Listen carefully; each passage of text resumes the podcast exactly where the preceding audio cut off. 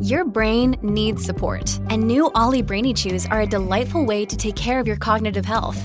Made with scientifically backed ingredients like Thai ginger, L-theanine, and caffeine, Brainy Chews support healthy brain function and help you find your focus, stay chill, or get energized. Be kind to your mind and get these nootropic chews at olly.com. That's O-L-L-Y.com. These statements have not been evaluated by the Food and Drug Administration. This product is not intended to diagnose, treat, cure, or prevent any disease. Say goodbye to your credit card rewards. Greedy corporate mega stores, led by Walmart and Target, are pushing for a law in Congress to take away your hard earned cash back and travel points to line their pockets. The Durbin Marshall credit card bill would enact harmful credit card routing mandates that would end credit card rewards as we know it. If you love your credit card rewards, tell your lawmakers hands off my rewards. Tell them to oppose the Durbin Marshall credit card bill.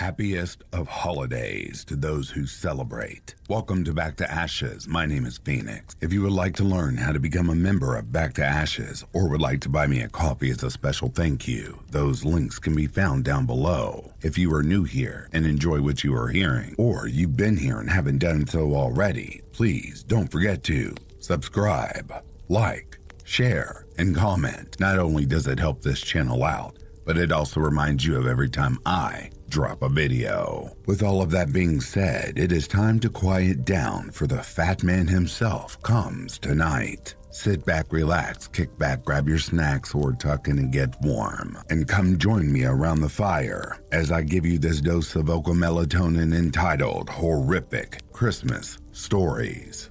As soon as we are done here, you can return back to the ashes because when we arise from the ashes, we are a bigger, brighter, stronger, and a happier person in the morning. Right after this intro, and ad will play. I'll read the first story and ad will play, and after that, there will be no more ads within this video. Let's get started, shall we?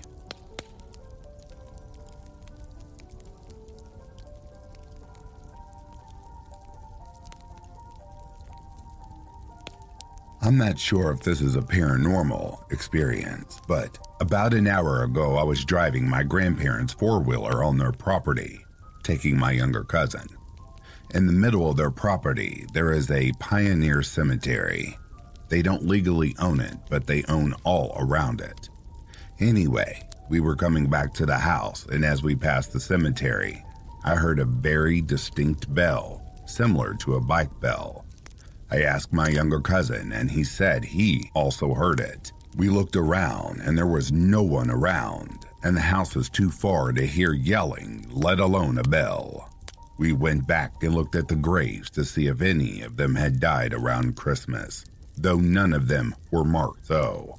However, many are unreadable, and some have just years. Very strange. I can't explain what that sound came from.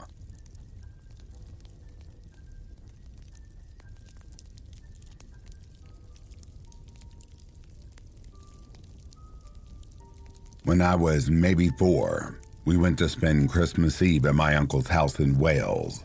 We had a big dinner, a pheasant with all the trimmings. I specifically remember having Brussels sprouts that were very bitter. That night at around 3 a.m., we were awakened by a bright flash that filled the whole house and a plate rattling shutter. I mean, every room in the house lit up like a brilliant blue light that left us all awake and near blinded for a good few seconds, like a camera flash went off inches from each of our faces at the same time. Meanwhile, Bracken, that's my uncle's Irish setter, starts going insane in the living room, tearing around the place, knocking over end tables and barking at just about anything that was good for barking at. My uncle got the dog calmed down, and everyone finally got resettled. But I remember asking my mom what just happened, and she simply didn't have a good answer for me. Ball lightning? Some sort of piezoelectric discharge from minerals beneath the house? Who knows? Ah, who am I kidding? It was Santa. I'm sure of it.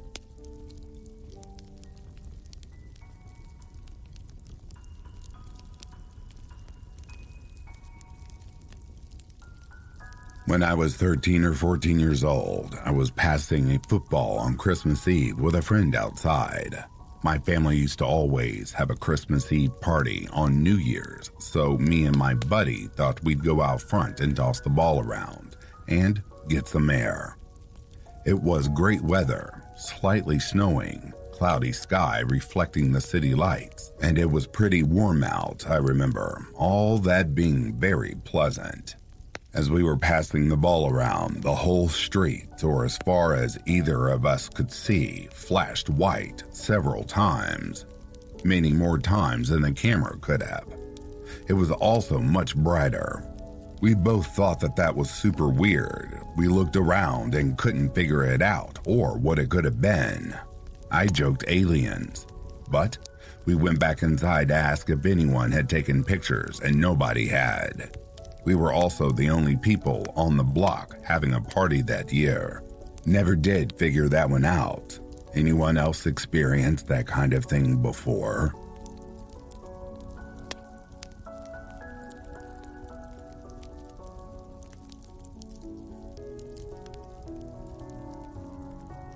Ten years ago, I, I was 16 at the time, now 26, had eaten a lot at Burger King on the four hour journey to my grandparents' house.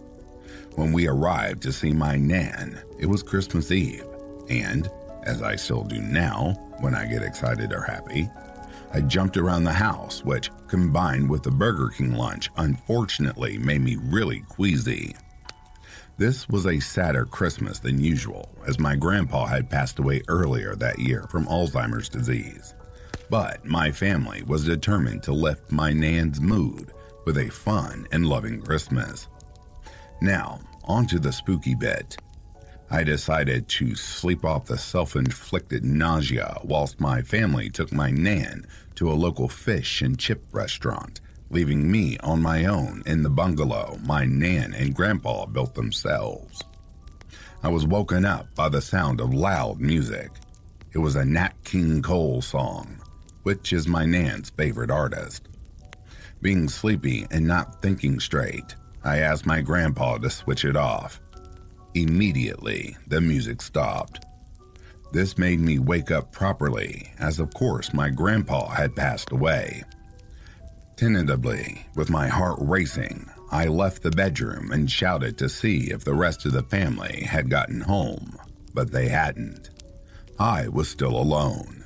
I went into the living room and saw that my grandpa's stereo system, he loved technology, had a Nat King Cole CD inside, so I unplugged the stereo and went back to bed. It wasn't long after falling into an uneasy sleep that the Nat King Cole music blared out even louder. It was so loud it was reverberating around the bungalow, and I started to cry, feeling freaked out. I yelled, Grandpa, please turn it off. I don't feel well. The music stopped. I didn't want to get up again, so I stayed awake until my family came back about half an hour later. After telling my mom, she checked the stereo, and sure enough, it was unplugged. Since then, my Nan's dementia has gotten worse, and she often forgets about my grandpa, remembering only about a handsome, kind man and stroking his photo for comfort. The stereo still comes on loudly, usually when she's being difficult to care for or unpleasant, a horrible side effect of dementia. And it calms her immediately. We all think it's our grandpa in his own sweet way, saying, as he used to, Don't worry, my pet, it's all going to be all right.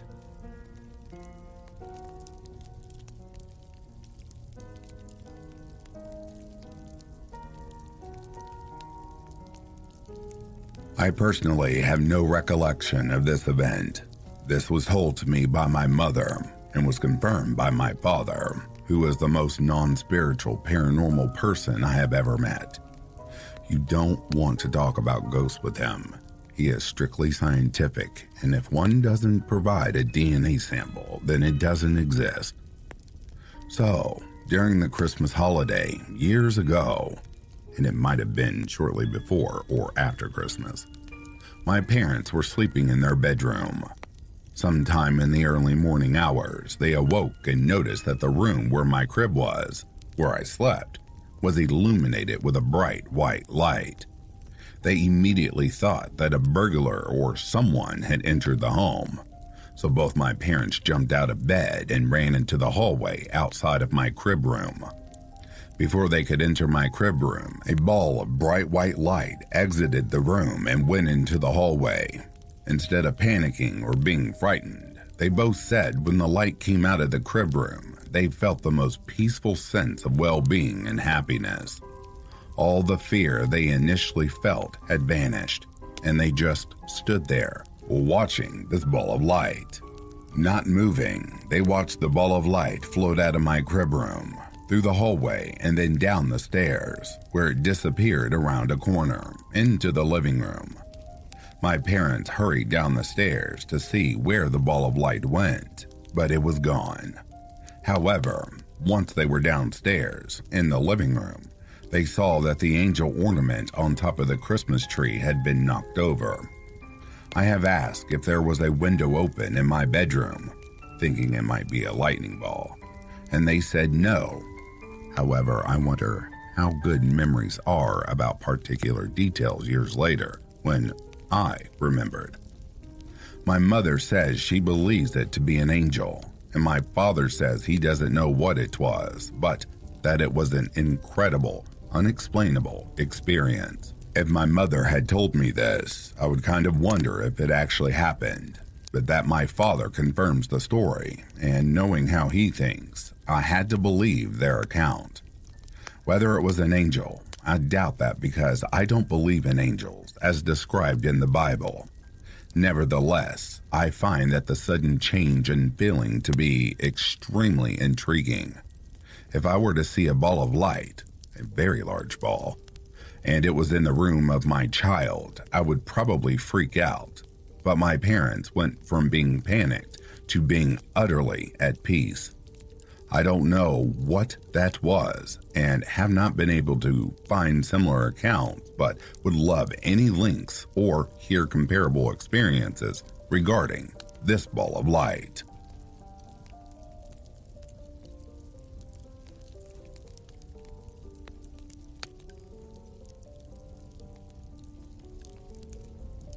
About three years ago, my ex boyfriend, his two friends, and my brother and I went on a night hike.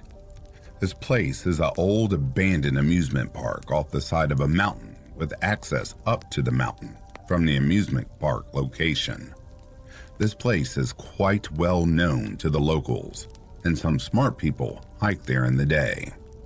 I have video of me exploring the amusement park itself with my very brave Boston Terrier if anyone would like to see it and get a better idea. My ex boyfriend had this photo that he asked his friend to send to him. At first glance, I assumed his friend photoshopped the picture.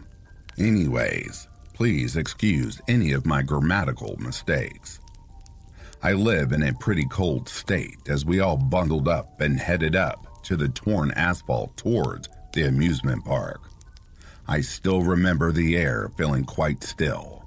There was a snowstorm predicted to happen on Christmas Day, so the air had this creepy stillness to it, which made it a lot more exciting. As we headed up the grassy hill, passing the amusement park and towards the mountain things, were getting a little tense.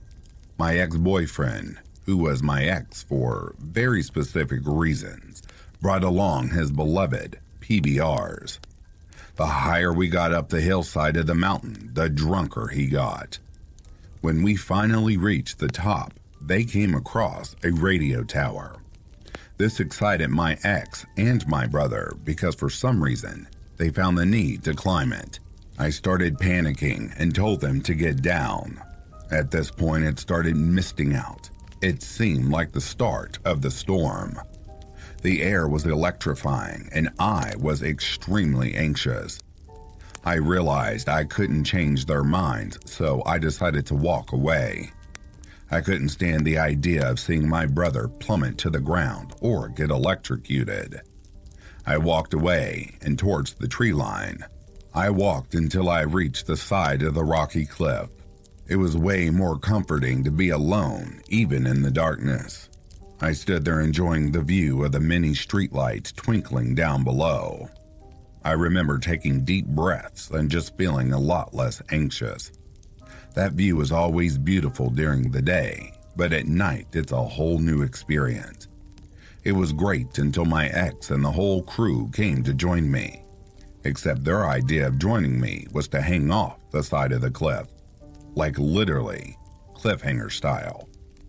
Maybe they were inspired by those parkour videos? This set me off especially since my ex peer pressured my brother into doing it. I decided to raise my voice and demand for them to stop. My ex found a small ledge off the side of the cliff to stand on. He yelled at me, Come here, right now. You need to see this. I looked over the side and saw the descent our bodies would have to travel to until finally reaching rock bottom. He just kept pushing me to stand on the small ledge. After some time, stupid past version of me decided to give in. I inched my way down the ledge. He told me to turn around and look at the view. I felt like I wanted to cry. He said, Isn't it beautiful? I thought about the plummet. That's all. I wanted to climb back up to safety. I felt dizzy, like the world around me was spinning. Finally, I climbed back up. My ex boyfriend's foot slipped in front of me, and I surely thought that's when it was all over. He was able to catch himself, and I was just hyperventilating. I started to bawl my eyes out. They couldn't stop playing Cliffhanger. My ex yelled at me and claimed I was crying in order to get attention from his two friends. This angered me, I tried to explain myself, but he wouldn't listen. I was afraid for our freaking lives. I was extremely shaken up and so angry I decided to speedwalk away from that crazy mental abuse. I walked and didn't look back. I made my way through the brush and down the grassy hillside. I walked until I couldn't hear the ridicule from my ex or his criticizing laughter. When finally I was all alone, by myself, with my overreactive thoughts, with no light but just the moon above me, as well as a dead phone. After about 20 minutes of walking, I started to reach the bottom of the hill. The abandoned amusement park buildings were to the left of me, and I had a clear view of the street in front of me. About a football field away, I noticed something that stopped me in my tracks. I noticed a glowing figure made up of light almost floating up the street and towards the amusement park. The figure was not car lights because the gates of the amusement park were locked up. This was way far from civilization to be any illuminating light. It was a figure and a very tall one, about half the size of the trees around it. The figure illuminated the trees around it too. It had massive wings. I distinctly saw what I saw, and as soon as I saw it and crouched down in a ball with my head between my knees and cradled my head with my arms, and I just wept. I was extremely scared and alone with no phone juice. I was afraid this being would have seen me or something. I was just way too afraid to look up. I just sat there quietly sobbing and waited to hear something. When, after probably 10 minutes, I heard my boyfriend singing his stupid drunken songs from a distance. When they saw me crying, he automatically assumed I was still upset.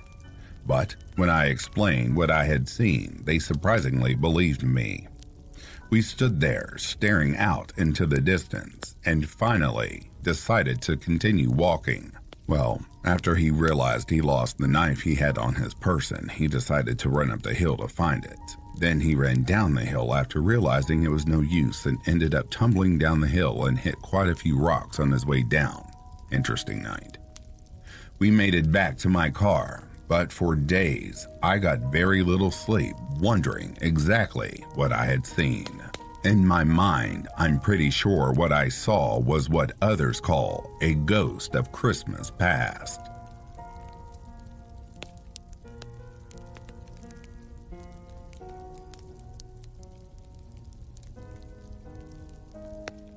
So, this happened about four or five years ago when I was around 15 years old. It was early Christmas morning, and my sister and her boyfriend had just come over.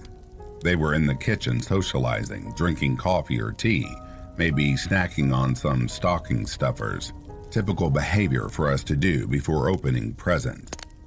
Now, before I say exactly what happened to me, I think I should sort of describe the general layout of the house so you can get an idea. When you first come in the front door, there's a short hallway that goes straight before you're met with the kitchen. If you continue through the kitchen in a straight line, you'll walk into the dining room. Then, when you take a left, there's some stairs and the living room. Note, the dining room was mostly empty as we had the dining table actually inside the kitchen so we set up the tree and presents in the dining room instead of the living room.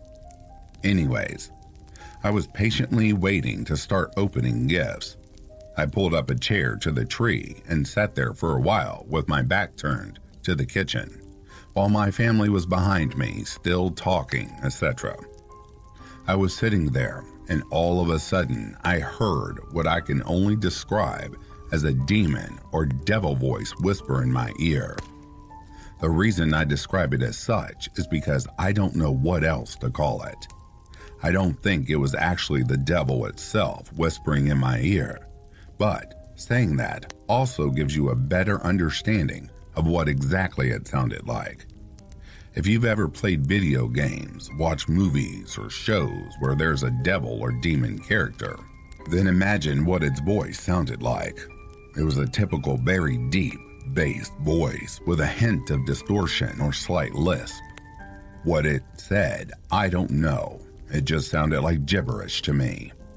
It lasted about three solid seconds. It gave me goosebumps at first, but only because I was startled. It was right directly in my ear, as if I was listening to some ASMR. I started giggling and swatted at my ear as I turned around and looked at my family. As I was halfway turned around, they all stopped and looked at me, wondering what I was laughing at. I've seen all their expressions turn from smiling to questionable and then to a straight face in a matter of seconds. They said that my whole face turned a pale white when I realized no one was behind me. I kind of stuttered and asked who was behind me playing noises, and they said that no one was. I thought of the possibility that it was just a joke or prank, but I'm pretty certain it wasn't. Number one, the kitchen was about 15 feet behind me, and between that time that the noise stopped and I turned around, there's no way someone could have ran from me to the kitchen, got into the position they were in, then acted oblivious. Also, the floor squeaks and the room's hutch would shake if you were to run that fast across it. Number two, that sort of prank is extremely random and wouldn't have made any sense. At least not for anyone of my family to do. I know most pranks are random, but it seems so out of the blue that even if someone could pull it off, just why? I wasn't acting scared or paranoid about anything paranormal the past few days before then, so it would be completely strange to think of that. Another thing is no one in my family plays many jokes in general, and if they are, it's mainly just verbal ones, not physical ones. Since I was a kid till now, I've been a firm believer in the paranormal, spirits, and afterlife. I don't follow any specific religion. I just believe that there are good and bad spirits, and that there could be a devil or God, but I try and stay optimistic. My old house used to seem really haunted and have strange things happen to everyone who lived there. Sometimes extreme things, but this happened at our new house and we lived here since I was around 10. Nothing else like that has ever happened here. To this day, I have no idea of what it could have been. I'm sorry for the super long post and details when really the experience was rather quick to the point. It's my first story that I've ever shared with anyone, and I wanted to give you a story and try and help you understand exactly what happened the best I could. If something like this has happened to you, what do you think it could have been?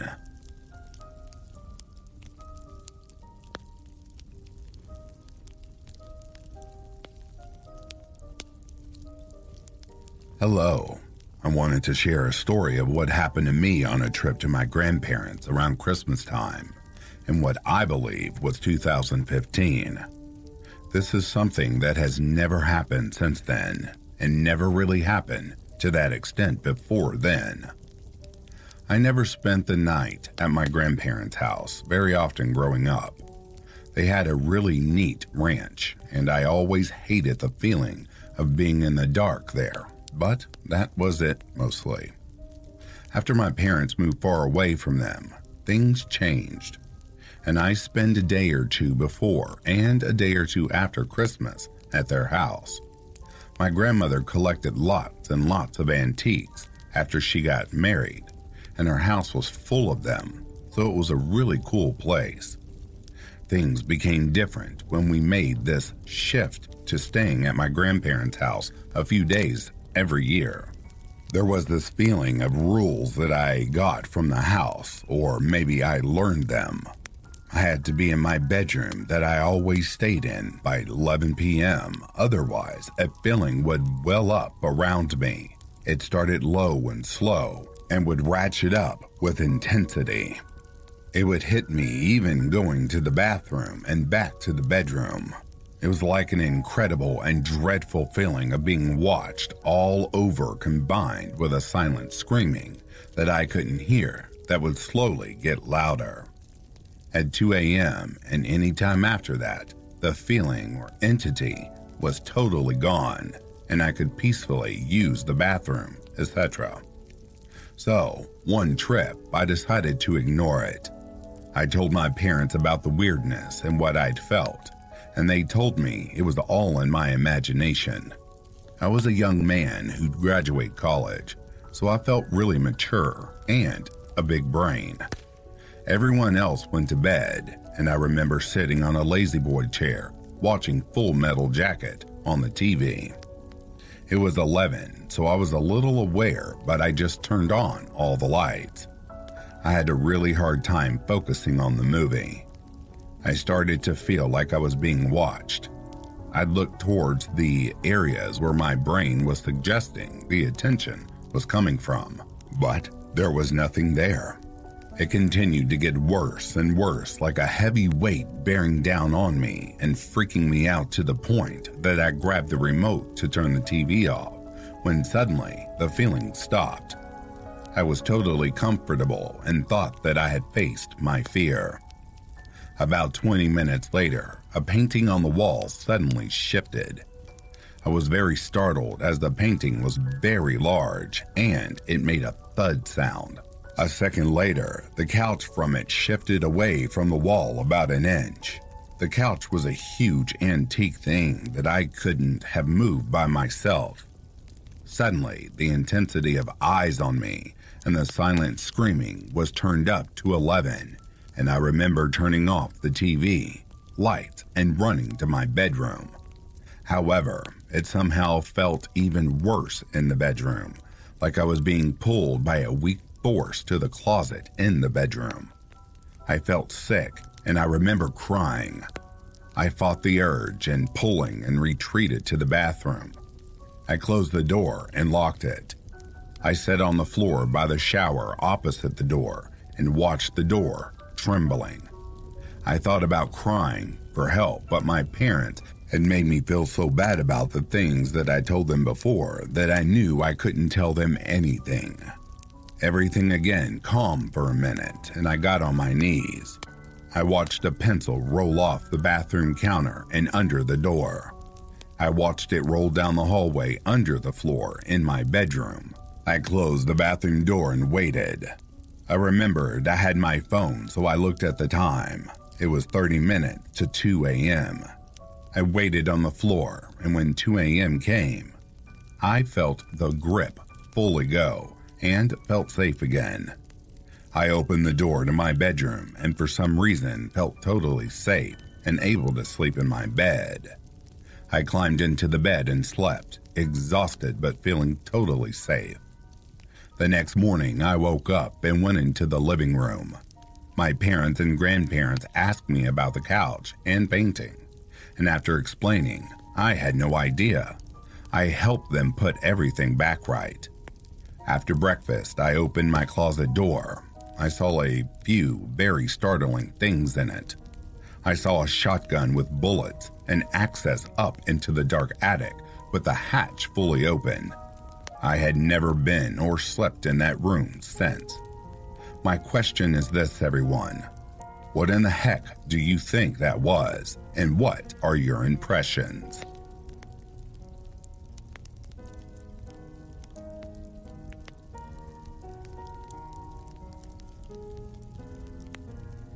My grandma died when I was very young. It affected me deeply because she had been watching me at the time while my mom was out. She died in front of me, and I reacted as best that I could being a child. I went to my aunt and uncle's house, who lived just behind me. All I knew was that something was wrong with Grandma because she'd fallen down the stairs. The EMTs came after they called 911, but nothing could be done. She had passed. For the longest time, I had trouble dealing with it. I spent the longest time blaming myself and hurting deeply over it. This has been the most traumatic experience in my life. Shortly after she died, we moved into the home she lived in to take care of my great grandma.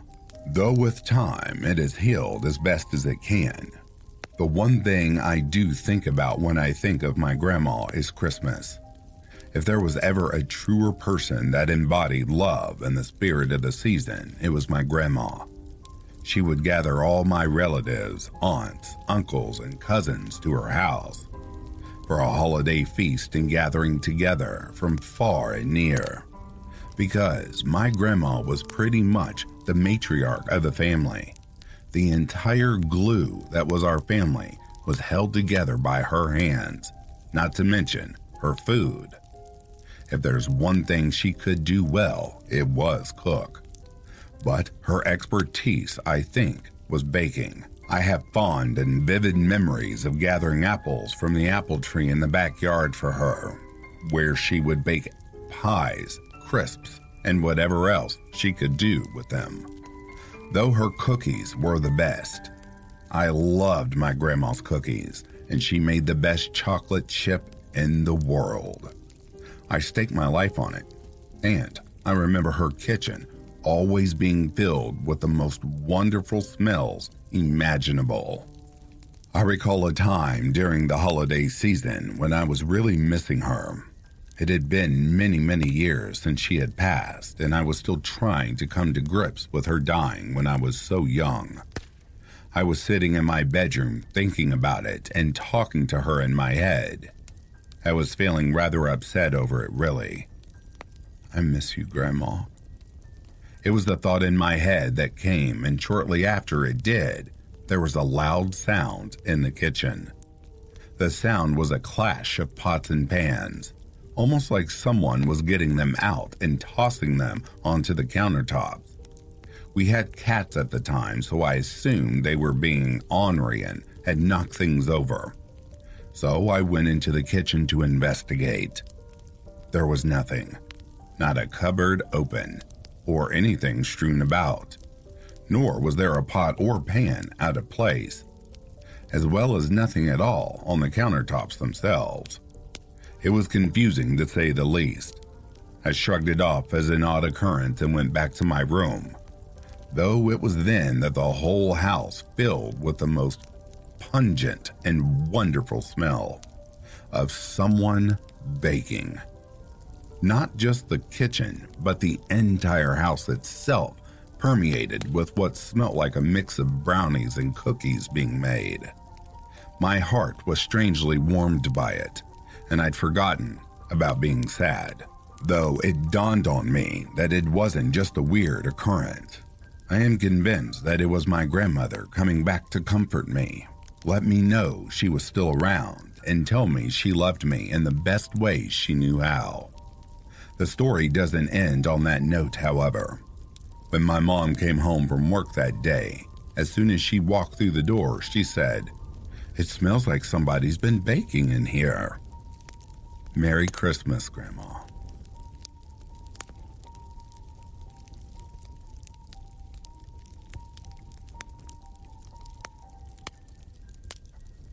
It all started with a John Doe. He had come in by ambulance at about midnight on Christmas Eve after being found in an alley by a patrolman. He got there before I did and sat there for most of the day, just taking up a slab. I remember feeling sorry for the corpse. Was there someone out there wondering where he was and why he had never come home? The police were baffled, and no one was really sure who he was or how he died.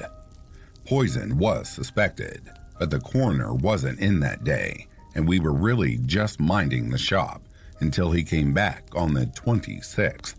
I was mostly just trying to make it until 6 p.m. so that I could sign off to the night receptionist and head home. It was Christmas Eve, and I really wanted to get home, put on my PJs, and enjoy my evening. We only had one visitor that day, and he was easily the strangest person I'd ever seen. He came bustling in at around noon, a middle aged guy in dark clothes and an honest to God traveling cloak. When I saw him, I thought to myself that there must be some kind of Harry Potter thing going on in town. The guy looked like an extra in one of the movies, and not one of the extras you want to get to know. The guy just screamed, Death Eater, at the top of his lungs. And when he saw me, he made a beeline for the desk as he flashed his best shark's grin. The eyes that hung above that smile, however, were the most intense eyes I had ever seen. They looked like pools of green that danced like a lake of ice. A lake that held monsters beneath the surface. Excuse me, miss. I'm wondering if you've had any John Does come in today. I told him I'd be happy to take a look and ask him if he could tell me about the body he was looking for. Oh, late 30s, dark hair, probably dressed in jeans and a plaid shirt. I was instantly suspicious because it sounded like he was describing the body I had been wondering about all day. I asked for ID and proof of his relationship to the deceased, but he seemed unable to produce either. He said his brother hadn't come home last night, and someone had told him about the police taking a body that had been found near their apartment, which had brought him here to check on it. I hope it's not him, but I just can't stand to see our poor mother worry over him. The unfaltering grin he wore made me believe otherwise. But I told him that without proof of relation to the deceased, he couldn't view the body. I advised that he come back with a photo ID and identification for the body, perhaps a police report, and then we could do a proper ID on the John Doe. He smiled the whole time, but I didn't really trust that grin. He had expected to just waltz in and do whatever he meant to do. Probably snap some picture for a local tabloid or something, while the morgue was short staffed for the holidays. But I wasn't about to play along. I'm sorry, he said. I should have come better prepared. I'll go home and see what I can scrounge up. He left, and I figured I'd never see him again. I wish that had been the case. The strange man came in at around noon, but as I settled in to kill the second half of my day, something pinged on my camera around back. The morgue in our town isn't huge, a dozen pull drawers of which about half are usually occupied. a freezer for long term storage that holds about three or four cadavers at any given time, and three autopsy tables. Most of our business comes in through the rear ambulances or hearses from the local funeral homes, and the back door camera has a motion sensor so I can tell which one of them pulls up to pick up or drop off.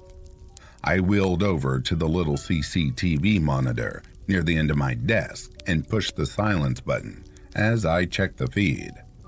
I had expected to find an ambulance with another drop off, but instead, I was greeted by an empty alley on the grainy monitor. The cameras were old, the feed full of snow and off color pictures, but with daylight still holding sway, it was easy to see that nothing was out back but the dumpster we use for garbage. I figured it must have been a bird or something and went back to playing on my phone. When it chirped again, I glanced over just in time to see a shadow step out of frame. A shadow with a cape or maybe a long cloak. I leaned in and looked at the grainy feed, trying to see where the shadow had gone, but there was nothing. Whatever had set the camera off had stepped out of sight, and I wondered if it might be a bum or something. We did occasionally get vagrants in the alley, but most of them weren't in a big hurry to hang out around the morgue. Most of them knew that lingering in the in lane would get you yelled at by emergency services, and the rest were just afraid of what they might catch from the dumpster, since it was clearly where we disposed of the spare bodies. Seeing the shadow, however, made me think about our mysterious visitor, and I clicked around on the camera to the other four views we had.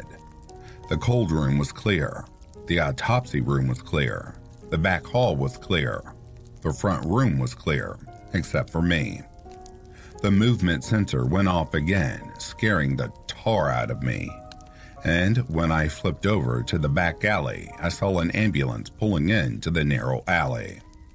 I sighed, getting up as I went to lock the front door and open the back door for them. I hated it when they don't call first, but that's the nature of the business. Ralph was there, the guy who usually drives the bus from St. Michael's, with a couple of car crash victims who had died en route to the hospital. They said the families will be by to pick the bodies up tomorrow. What a Christmas, huh? Sign here. I signed off on his clipboard, and the EMTs loaded the bodies into the freezer drawers in the autopsy room. They were pretty banged up, but I had little doubt that whatever mortuary they sent them to would pick them up together in time for the funeral. It would either be Gladys or McMahon's if they were locals, and both did excellent work for the price tag. I stuck around to chit chat with Ralph for a few minutes as he smoked, and as the ambulance rolled out of the alley. I remembered the mysterious shadow and had to look around to see if something was still hanging around. The alley was empty, other than the dumpster and the trash cans, and there was nothing that could have made the shadows in the first place. I headed back inside, having killed an hour at least watching them unload a couple of stiffs and returned to find a surprise. Two missed calls and a voicemail from a number I wasn't familiar with. The voicemail turned out to be from someone named Candace, and she sounded scared despite the upbeat holiday music playing in the background. I called her back and she asked me to wait a moment as she had stepped outside. Yes, hi, my name is Candace Guzman. My fiance never came home last night and she sobbed audibly before regaining her composure. I was wondering if maybe you had a John Doe come in recently. I told her we had, telling her about the man who'd been brought in last night, and I heard her make a heart wrenching sound as I described him. She said it might be a few days before she could come and identify the body, something about needing someone to watch her children, and ask if we could please hold the body until she could come and have a look. I explained to her that the coroner wouldn't be back until the 26th and the body would likely go into long term storage after tonight anyway. She said she would be there on the 26th when it opened and thanked me for being so understanding. This is just going to devastate the kids if it's him. They really love Terry so, so much, especially after the hell their real father put them through. She hung up, and I remember hoping maybe it wasn't him. Nobody wants to find out that their new stepdad is dead on Christmas. For the rest of the day, I kept catching strange blips on the camera. I would look up from my phone and see odd movements on the hallway cams or quick and agitated motions from the back area cameras. It was like a moth or something was catching the lens. And more than once, I thought about going to have a look. It was like being the night guard on a five night at Freddy's game and the parallels were beginning to spook me as the day progressed slowly. At four, after glancing up half a dozen times to find nothing, I finally went and searched the back for whatever was making the cameras wig out. The back hallway was clear, the emergency lights casting the linoleum in a sickly green color. The back door was locked, the shadows gathering in the back alley as I looked through the back window. The cold storage door was locked, but I opened it anyway and took a peek inside, finding nothing but closed drawers and a lot of condensation. My last stop was the short stay room, and I found the door was locked as I opened it to take a peek. All the drawers were pushed in, all the tables were still clean, and nothing seemed amiss. I didn't find any bugs or wildlife that had gotten in when the back door was open and was forced to wait the last hour and a half of my shift. Fifteen minutes later, I look up and nearly screamed at what I saw on the monitor. The monitor in the autopsy room had detected movement, and I looked up to find a familiar man standing over one of the drawers. The body of our John Doe was lying placidly under his watchful eye, and he reached out to stroke the cheek almost tenderly. I watched as he looked up and into the camera, as if I could see him. He grinned, raising his hand to wave at me. And that's when I brought my shaky hand down on the big red button that locked the door between the back room and the front area. I never had to use it, but I had heard it was installed after some weirdos tried to sneak into the morgue.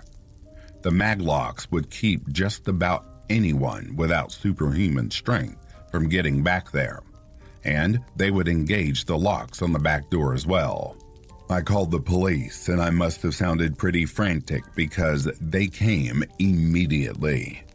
The guy had finished whatever business he had with the John Doe and moved out of range of the cameras.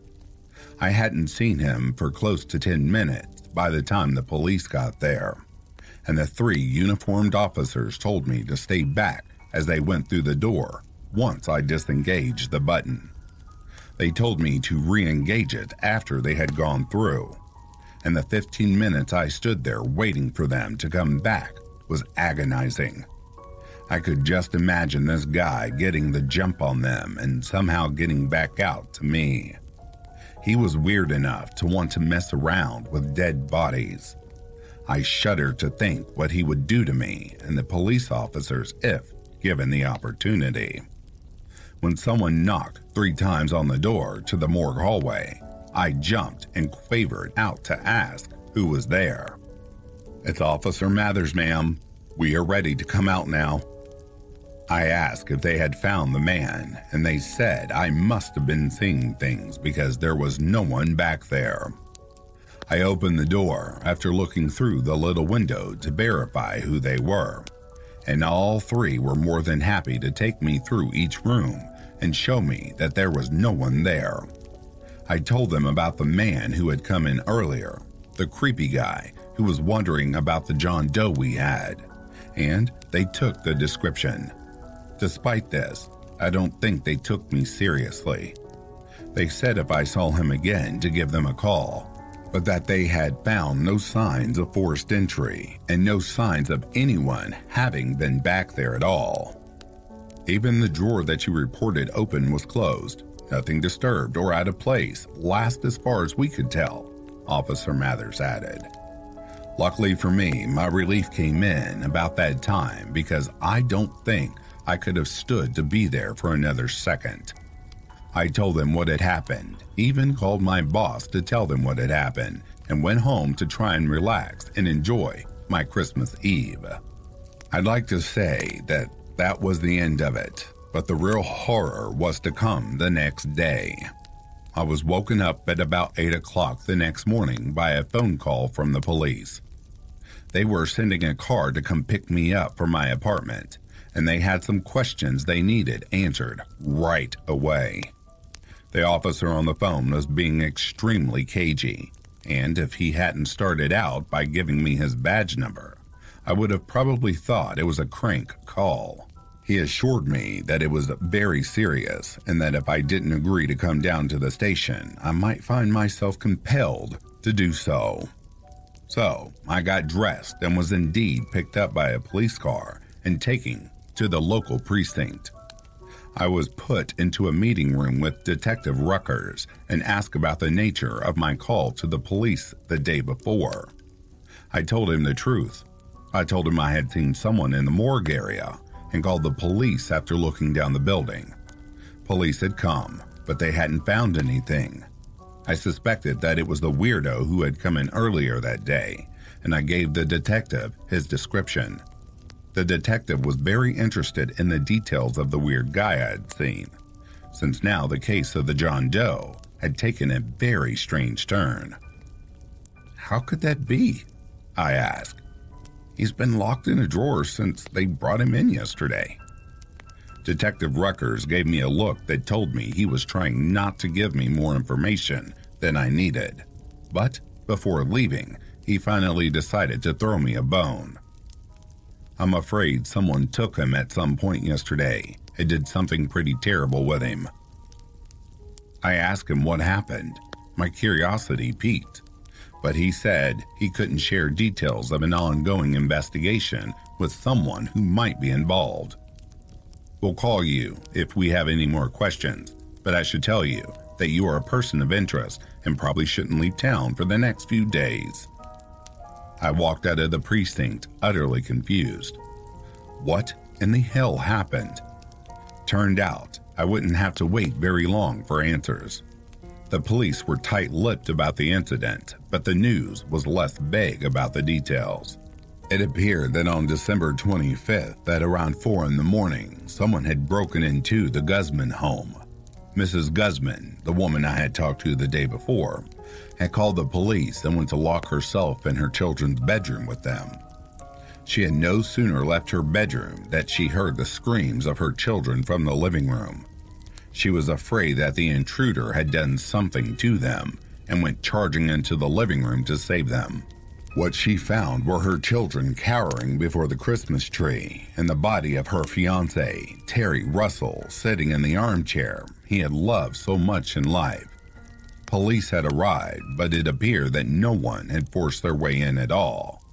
The police said it looked like Mr. Russell had simply fallen out of the sky into his favorite armchair just to give his family the worst Christmas surprise of their life. They interviewed Mrs. Guzman, and she told the reporter that her husband had been responsible for these things. It was pretty clear that the police and the reporter had been trying to get her off camera, but Mrs. Guzman was adamant that these facts had to be disseminated. I wondered why they hadn't cut the interview, but I suppose it made the story even more sensational when you thought about it. A distraught fiance talking about her vindictive ex husband after finding the body of her new love in her home on Christmas morning probably boosted their ratings for the whole year. It was Martinez, I know it. He left my Terry there for me to find to remind me not to think I was safe. You have to protect me. Someone has to find him. As long as he's out there, this will never stop. He filled him with presents, like some strange Santa Claus sack. He filled him up after he killed him and left him there for me to find. He left him there. He left him there. He left him there. After that, I had to have answers. We didn't get the body of Terry Russell when it was released by the investigators. They were probably afraid he would lose it again. I never got a chance to look at the report of what had been done to him, but I wasn't without means. A friend of mine who works for the police department in my town agreed to have drinks with me. After some pleasantries, he told me all the details that were too gory for TV. He told me how the body had been stuffed with cheap gifts, that they were wrapped in what appeared to be the divorce papers Mrs. Guzman had sent to her ex husband. Most of us knew Mrs. Guzman already. We've been called out by the neighbors quite a few times for weld checks or domestic violence claims. She's never implicated Mr. Guzman, but the bruises were found on her, and the kids made it pretty clear that the man had a temper. I asked my friend about Mr. Guzman, about what he looked like and how he seemed to them, and he had a lot more to say about the woman's husband than the woman. The guy was a kook. He always dressed like some kind of wizard with fancy clothes and fancy capes, and always had this look about him. I don't know how to describe it if you've ever seen it, but I deal with guys who make a lot of outrageous claims about what they can do and can't do. You deal with guys all the time. They tell you they're going to kill you, where you stand, or how they're going to break both your arms and snap your neck the second you lay a hand on them. Most of the guys are full of crap, but Martinez Guzman was the first guy I believed could actually do it. He wasn't a huge guy, but the look in his eyes made me think he was capable of violence, and that maybe he was capable of other things too. He told me that Martina Guzman had been nowhere to be found when they arrived, if he had ever been there to start with. But the body of Terry Russell had been seated in the chair, just as Mrs. Guzman had said it would be. There was no sign of forced entry, just like it said on the news, and it was like he had just dropped out of the sky right into the chair. We searched the house first, not figuring her fiance was going anywhere, but once we got back to the living room, we saw something out of place. There were things on the floor in front of him, things wrapped in paper that was discolored. They just kept falling to the floor as we came back into the living room, and we didn't really understand what they were until we came around the chair. It was. He paused for a moment and took a long pull off his drink. It was the worst things I've ever seen. His belly had just opened up as if someone had drawn a zipper and there were all these little paper packages laying on the ground. They were cheap things, little toys, and costume jewelry, and uh, they were just all wrapped up in legal papers. We didn't even know they were divorce papers until we got them back to have them analyzed. That was when we started looking at Mr. Martinez. The papers were from a packet his wife's lawyer had mailed to them, and they weren't just something, just anyone could have gotten a hold of.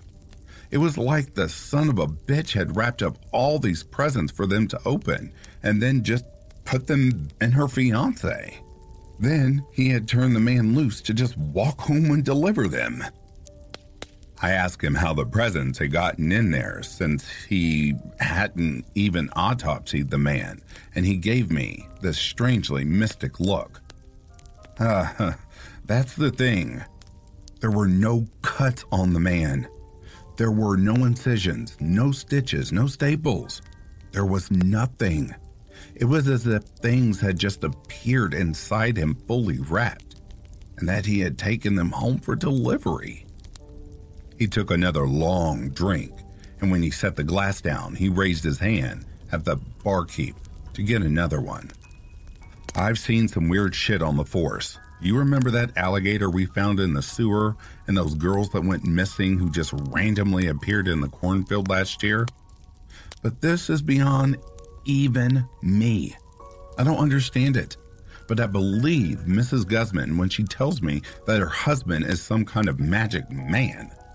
She talked about it constantly when she was at the station, she talked about how she and her kids needed protection, how they needed to disappear, how they needed to go somewhere Martinez would never find them. She was adamant about it, and most of the guys at the station thought she was nuts. looking at that and remembering the way his eyes looked anytime we would interview him, I don't think she was crazy. I think she got mixed up with something bad. And I think if we don't make her disappear, then we'll find her and those kids dead someday. He finished his drink in one long slurp and then excused himself, saying he needed to get some air. That was a couple of weeks ago, and the media has finally forgotten about the strange present Mrs. Guzman and her children were delivered Christmas morning. They may have, but I have not. There's nothing I can do about it except give out the description of Martinez Guzman and hope that if anyone sees him, they'll know to stay away from him. He's a man in his early 40s, Hispanic, with short dark hair and the most intense emerald eyes I have ever seen. He was wearing strange clothes, like a costume from a Harry Potter movie, and when we spoke, it felt like spiders running up my spine. I don't recommend that you approach him. I don't recommend that you attempt to apprehend him. And for the love of God, I do not recommend that you get to know him at all. As Mrs. Guzman could attest, his presents are far from what's on anyone's Christmas list.